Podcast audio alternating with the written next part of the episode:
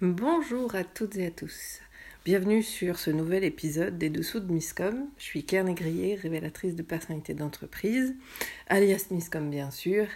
Et je vous propose dans ces podcasts euh, des émissions un peu particulières qui souvent sont coup de gueule, mais qui pourraient être tout autre chose sur la réalité du marketing, de la communication et tout ce qu'on ne vous dit pas.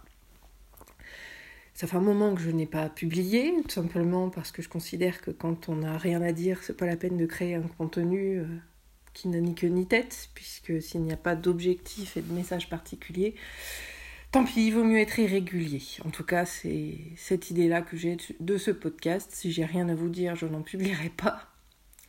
Euh, donc c'est pour ça que vous avez eu un peu de silence. J'espère en tout cas que vous vous portez bien et je vous propose tout de suite de rentrer dans le vif du sujet puisque c'est un, thème que j'ai abordé donc la semaine dernière euh, sur Miscom, puisque vous le savez peut-être, il y a une page Facebook et une chaîne YouTube qui répertorie donc toutes les vidéos que je peux faire chaque semaine sur des thématiques hebdomadaires. Euh, où je vous ai parlé de co-branding. Euh, je ne sais plus quelle était l'occasion exactement, mais où finalement mon idée c'était simplement de vous mettre le doigt sur un sujet assez tabou qui est les dessous d'un événement. Les dessous d'un événement et tout particulièrement les événements qu'on va pouvoir rencontrer dans le digital.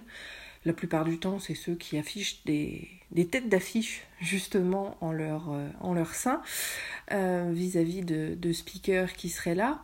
Et j'ai envie un petit peu de vous en parler parce que moi-même je l'ai vécu à la fois en tant qu'organisatrice mais également en tant que speakeuse. Alors, j'ai toujours été quelqu'un d'ultra honnête, donc euh, moi, pour moi, ces pratiques-là sont justement celles qui sont à dénoncer, mais elles sont une réalité et c'est important pour moi que vous le sachiez.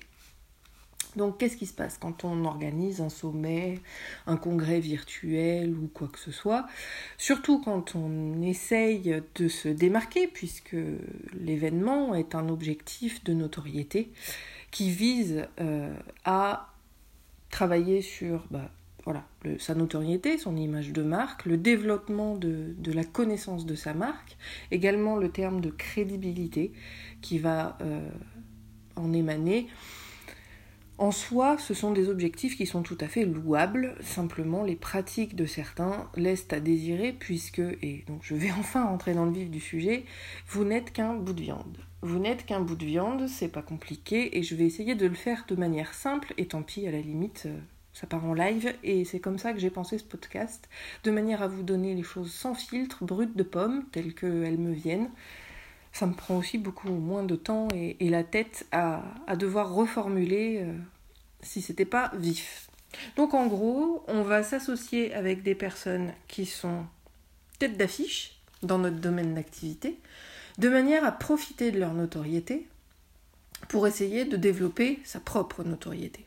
Donc je dirais qu'en soi, quand c'est fait de manière honorable et humaine, c'est quelque chose qui peut tout à fait être acceptable et accepté. C'est le rôle des influenceurs et c'est le jeu, ma pauvre Lucette, sur ces influenceurs-là. Par contre, ce que je déplore, c'est que souvent, quand l'influenceur accepte, je reste bien évidemment sur l'objectif de l'événement, les congrès, les sommets, notamment virtuels. Ça existe aussi dans la vie réelle, mais euh, je trouve que dans la vie réelle, on est sur un autre plan. Je l'aborderai peut-être un peu plus tard si, si le podcast, si cet épisode n'est pas trop long.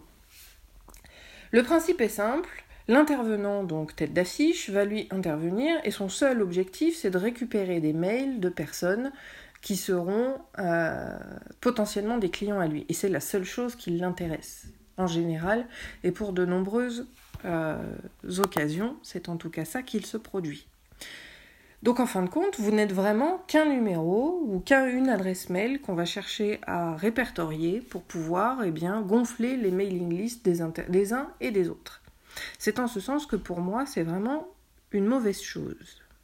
Mauvaise chose, euh, plus par rapport à l'éthique que cela euh, indique, plus que euh, sur le contenu. Et c'est là que je peux faire le pendant justement avec les événements que l'on peut avoir physiquement. Les, événements physiques ont, eux, je dirais, une connotation beaucoup plus humaine ou en tout cas beaucoup moins cachée. Je peux vous en parler. Euh, dans mon autre vie euh, de salarié en tant que responsable com, j'ai eu à monter des événements plus ou moins gros. L'un des plus gros a fait plus de 2000 participants, donc c'est en, soi que je peux vous dire justement de l'intérêt que cela peut avoir et où on a l'idée, où l'idée d'intervenant n'est absolument pas le même que celui du digital, puisque euh, l'idée était, c'était un sujet très technique, mais qui permettait de faire intervenir des experts à la fois sur des conférences et sur des tables rondes, en soi quelque chose de standard. Aujourd'hui, et par rapport au digital, les entrepreneurs, parce que c'est souvent dans ces sphères-là euh, que, se passe euh, ce, type d'événement ne vont pas choisir les intervenants, en tout cas pas toujours. Il y en a, euh, notamment sur l'un euh, auquel je participe régulièrement, qui s'appelle les rendez-vous de la stratégie, où on est tous justement regroupés sur un objectif commun qui est d'aider à un instant T nos différents nos différentes communautés. Euh, quand je dis différentes, ce sont tous les intervenants. Il y a encore des événements, bien évidemment, qui sont comme ça, mais là, je parle vraiment des gros événements avec euh, des grosses têtes d'affiche, ou plus ou moins grosses têtes d'affiche, euh, qui, elles, vont vraiment intervenir dans l'idée d'obtenir du mail.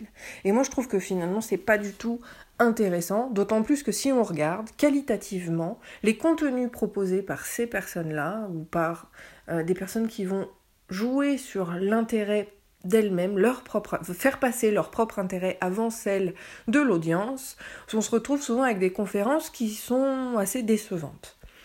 Euh, donc c'est quand même une réalité qu'il était important pour moi de souligner. Dans beaucoup d'événements euh, avec, donc comme je le disais, des personnalités un petit peu connues, on se retrouve avec des conférences qui ne sont pas forcément suffisamment qualitatifs par rapport à ce que l'on peut en attendre et qui ne sont là en fin de compte que pour gagner en abonnés.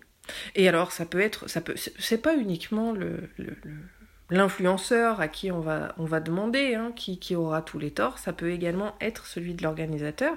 J'ai vu des organisateurs sélectionner des influenceurs uniquement dans le but de récupérer leur communauté et qui n'en avait finalement rien à faire de l'influenceur et rien à faire des abonnés, l'idée étant simplement, encore une fois, de venir grossir les rangs du mail marketing pour tenter de leur vendre des produits et services. Voilà, donc c'est une réalité qui est là, majoritairement faite, euh, même si euh, c'est, je trouve ça tout à fait dommage. Je vous invite vraiment à regarder les événements qui se font avec des gens qui sont peut-être peu connus parce que les peu connus auront une qualité d'intervention qui sera nettement supérieure à ceux dont il y a des personnalités très connues, ou s'il n'y a que ça, en général, on a une qualité qui est moindre en termes de contenu vis-à-vis des autres. Et puis surtout que euh, les seconds vont plutôt travailler sur leur contenu et avoir quelque chose de qualitatif pour satisfaire, puisqu'ils sont dans une recherche de notoriété, une recherche de développement de crédibilité, alors que les premiers, eux, sont simplement sur l'acquisition, et l'acquisition, bah, c'est votre mail, c'est vos coordonnées, c'est votre nom, euh, ce sont vos informations dans le but de vendre tout simplement. Donc l'objectif n'est absolument pas le même, et il faut y faire très attention. Voilà, c'était un petit peu ma sonnette d'alarme. Dans ma tête, ça sonnait un petit peu différemment euh, sur la présentation, mais l'enregistrement est fait. J'espère que ça vous aura plu. N'hésitez pas euh, à réagir à cet épisode en me disant bah, si vous, vous le ressentez, si vous avez déjà participé à ce type d'événement où il y avait cet intérêt et si vous avez euh, ressenti cette notion où finalement les intervenants étaient moins impliqués que que le titre et la promo qui a pu être faite à son sujet. Je serais ravie de connaître votre avis et ce que vous en avez pensé. Voilà, d'ici là, d'ici le prochain épisode, prenez soin de vous. Encore une fois, je les publie surtout quand j'ai mes fameux sujets coup de poing, sinon ce serait du contenu pour du contenu et ce n'est pas intéressant pour moi. Donc je vous dis au prochain épisode et d'ici là, prenez soin de vous et n'hésitez pas à me laisser un petit message ou à me dire ce que vous en avez pensé. Bye